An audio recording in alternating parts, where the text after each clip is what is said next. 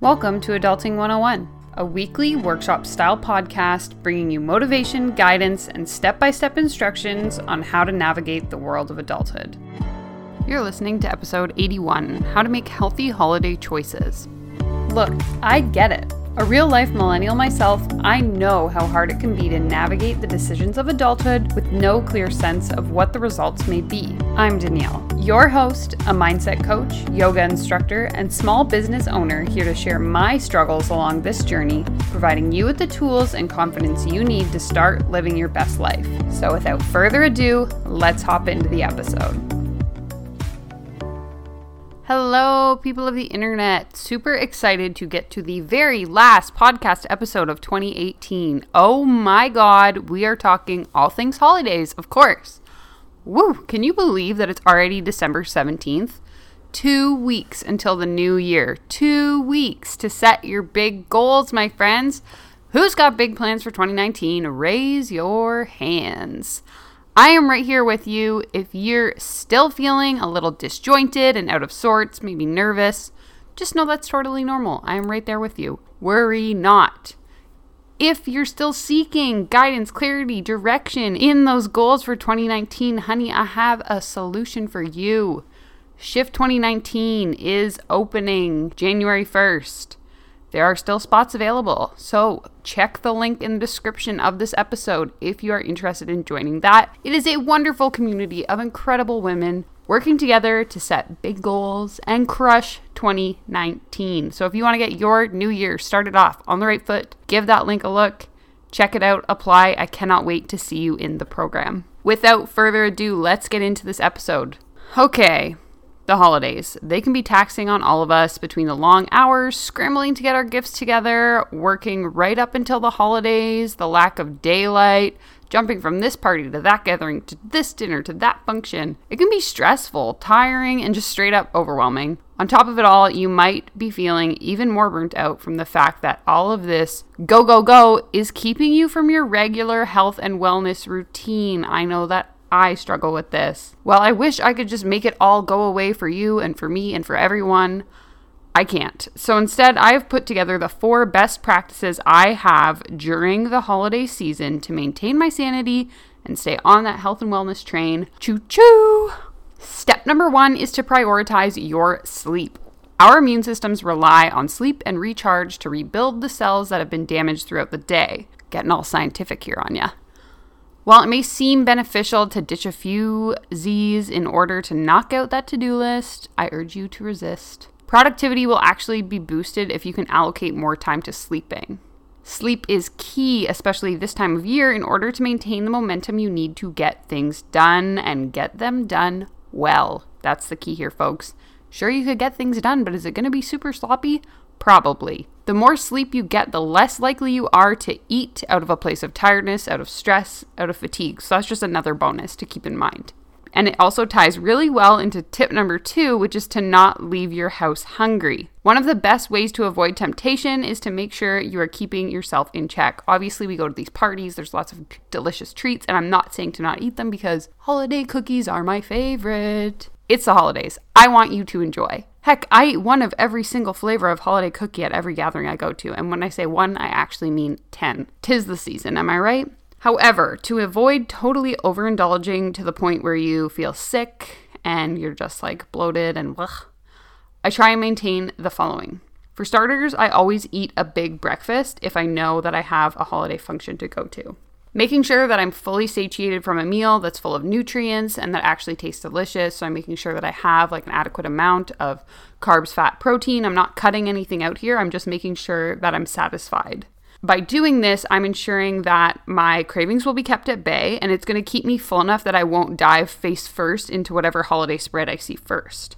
So, some examples of this that I've thrown together for you in order to understand what a nutrient dense breakfast looks like would be whole grain toast with avocado or whole grain toast with nut butter, maybe two eggs and then a side of fruits. Like that would be the whole meal. So you'd get so you'd get your toast with avocado or nut butter. You'd have two eggs and then just some fresh fruit. So I usually do berries or grapes this time of year because that's what's available to me, but it all depends on where you live.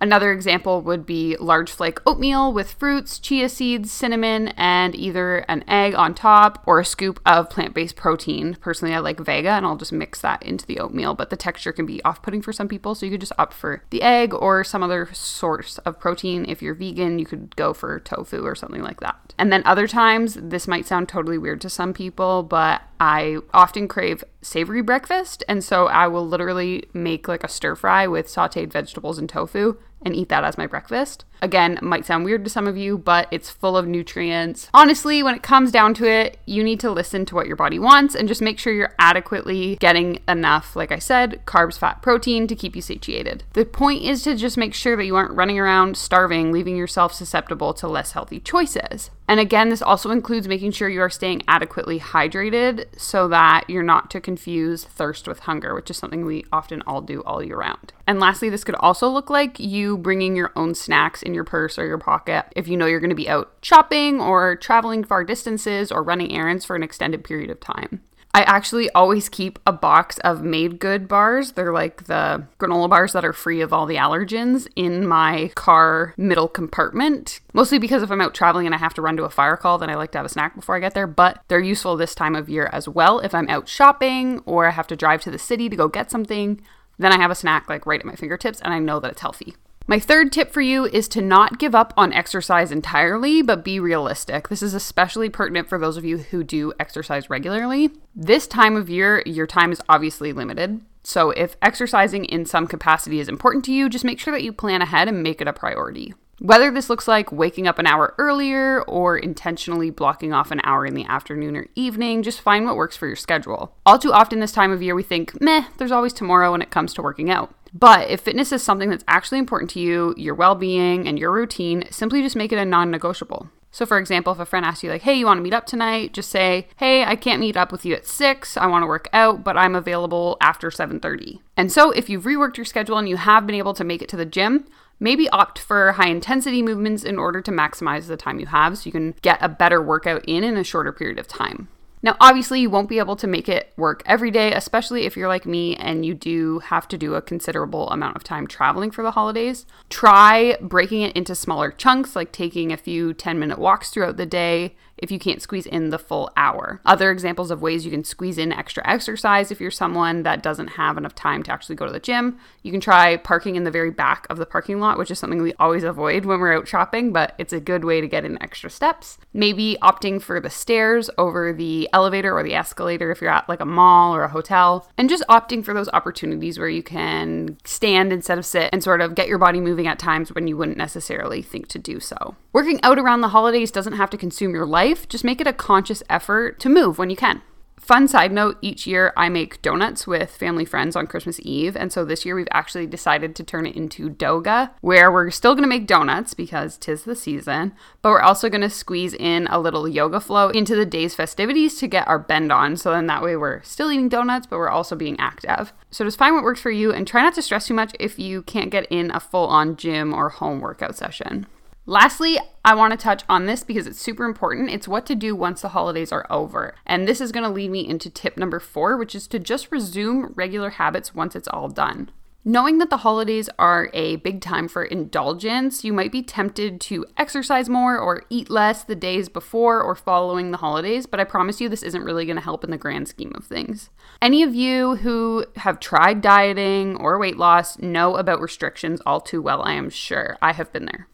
You think that cutting carbs, cutting sugar, cutting fat, etc., is going to help you not gain weight during the holidays, but I am here to encourage you to stop with the unnecessary added stress and just embrace the holiday food for what it is delicious. That's what it is. I'm not saying that the holidays are your excuse to go buck wild and eat 5,000 calories in a day, but if you do accidentally, then hey, whatever, it's done.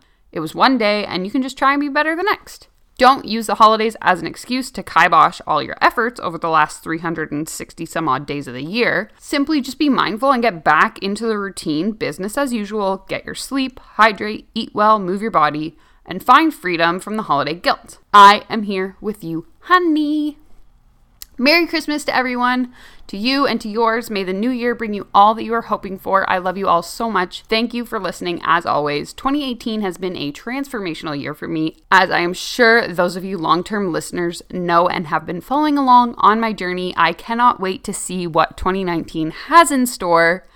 Like I mentioned earlier, the podcast will be taking its regular season break for the next few weeks. So I will be back in January with killer content, and I cannot freaking wait. Also, I'm going to take this opportunity. If you don't follow me on Instagram, you might not have seen this, but I launched an online course on Udemy. The course is called Uplevel Your Life, and it's teaching people how to dive deep within, get really clear on their vision, and start moving towards that life they always desire. If this sounds like something that's of interest to you, I highly recommend you check it out. I also dropped the link for that in the description of this episode. Honestly, I put a lot of effort into this course. I am super excited to share it all with you. The course itself is regularly priced at $60 Canadian. However, I do have a coupon code for listeners of this podcast. If you enter podcast into the description box, when you go to pay, you will get a 50% discount. So, if you're interested, you're looking to learn more about how to get really clear on what it is you desire and how you can turn that into an actionable plan, this is the course for you. The best part is, it is an evergreen course, so you will have lifetime access once you purchase it, and you can do it at your own pace, so there is no time limit on how long you want to take to complete the class.